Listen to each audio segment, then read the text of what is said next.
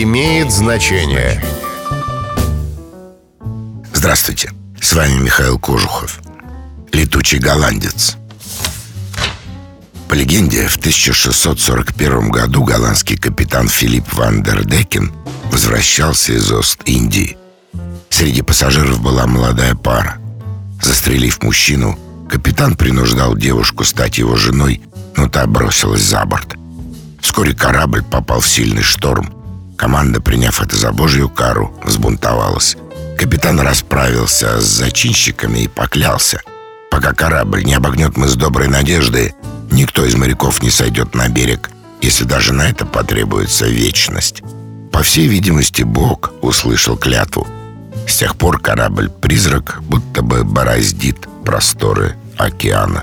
Его прозвали летучим голландцем. Так называют еще и непоседливых людей, скитальцев и даже путешественников.